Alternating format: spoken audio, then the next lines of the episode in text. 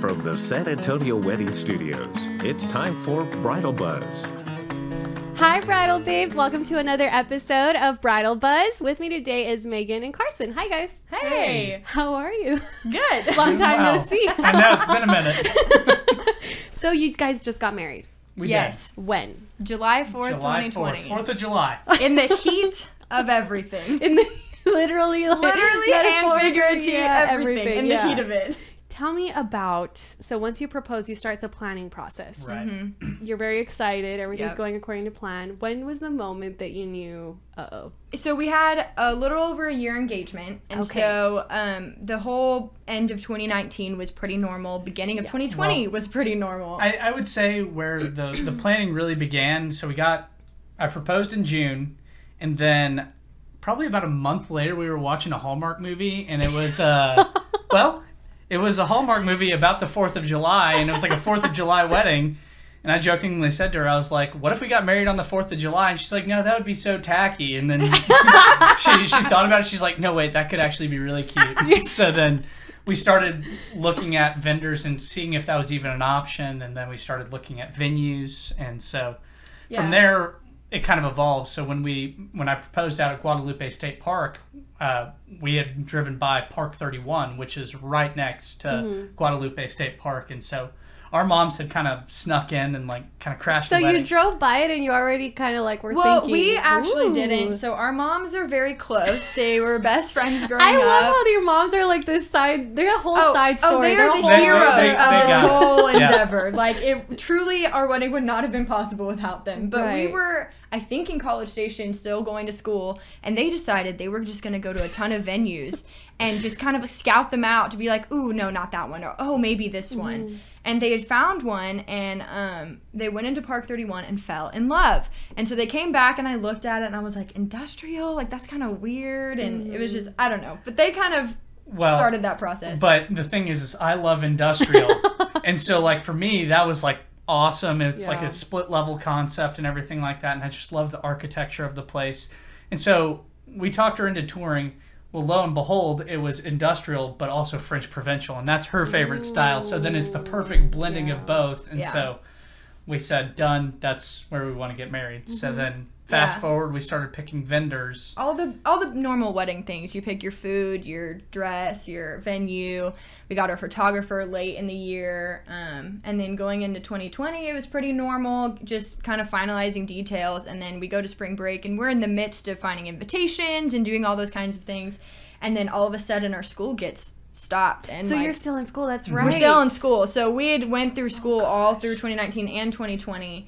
Um, and spring break gets extended, and we're like, oh, this is kind of real. This is weird, right? Yeah. And even through that, though, through the end of school, we didn't change anything yet because July 4th was so far away, and everybody was like, oh, it'll die off in the heat. It's not a big deal. You have no idea. And we didn't want to postpone the planning. I mean, a year is kind of long, I think, for planning. It, Yeah. It can be a really long time.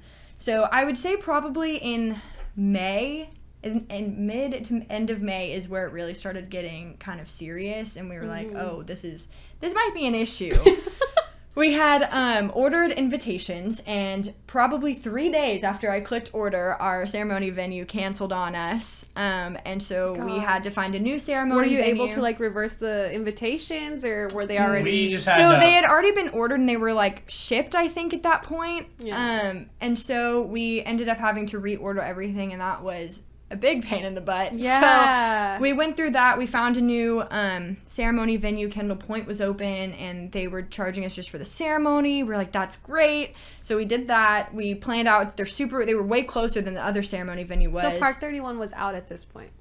No, No. Park 31 was still in. Sorry, we we, we, were were going to do a chapel ceremony. Um, so we were going to get married at TMI Chapel. Okay. Right. And then the Episcopal Church came down and said that, you know, with this, they weren't comfortable with the liability, which we understood. But similarly, we still had a wedding to plan. Yeah, yeah, yeah. So yeah, so some of our friends and stuff had gone to TMI, and it's a beautiful chapel. So we were like, "Hey, can we get married here?" And so they were going to do it, but then they couldn't.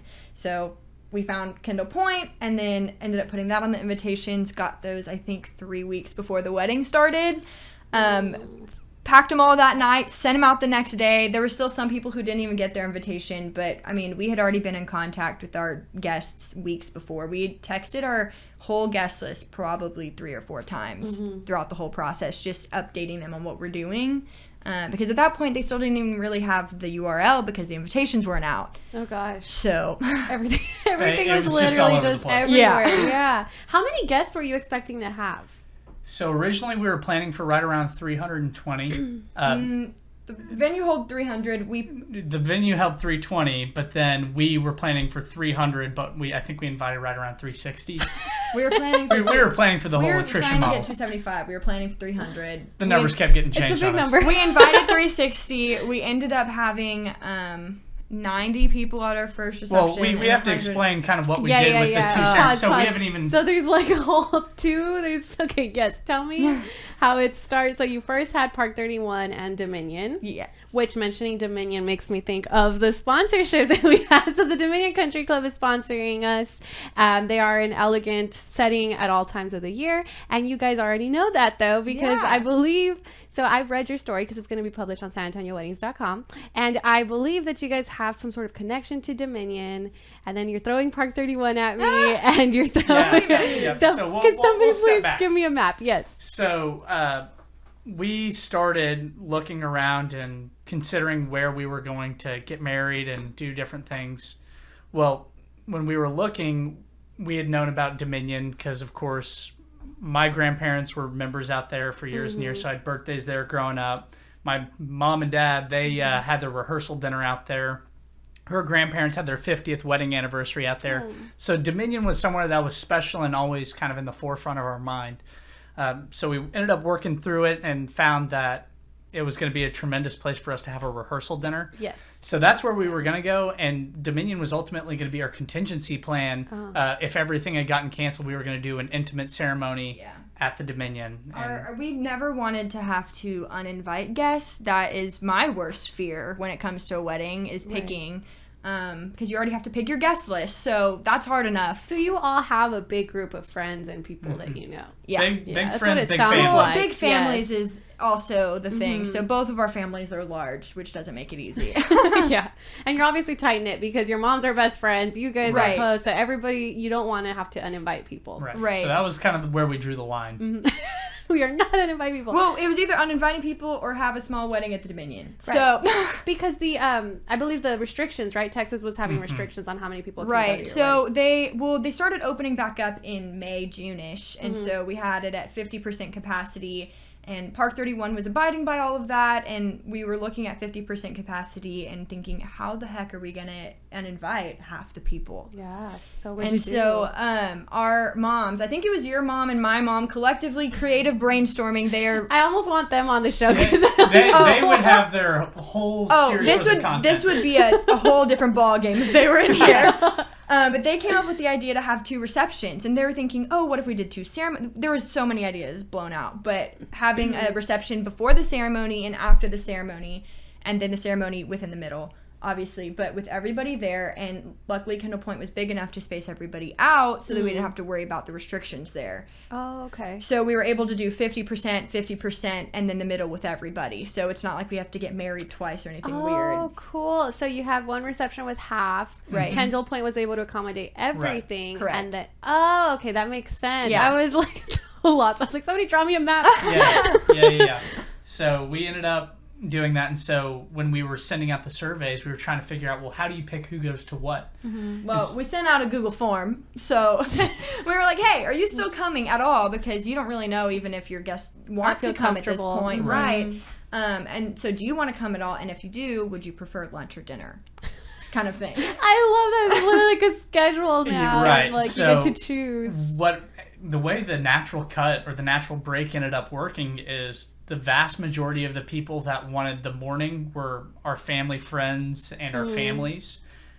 And then everyone, of course, wanted to go to the ceremony, but then afterwards, it was more of you know the college kids who Yeah. wanted to yeah, wanted time. wanted to have a good time and enjoy the food and Mm-hmm. listen to music. So uh, it ended up working out, and that's kind of the way it went. So uh, everything Yeah. went off without a hitch.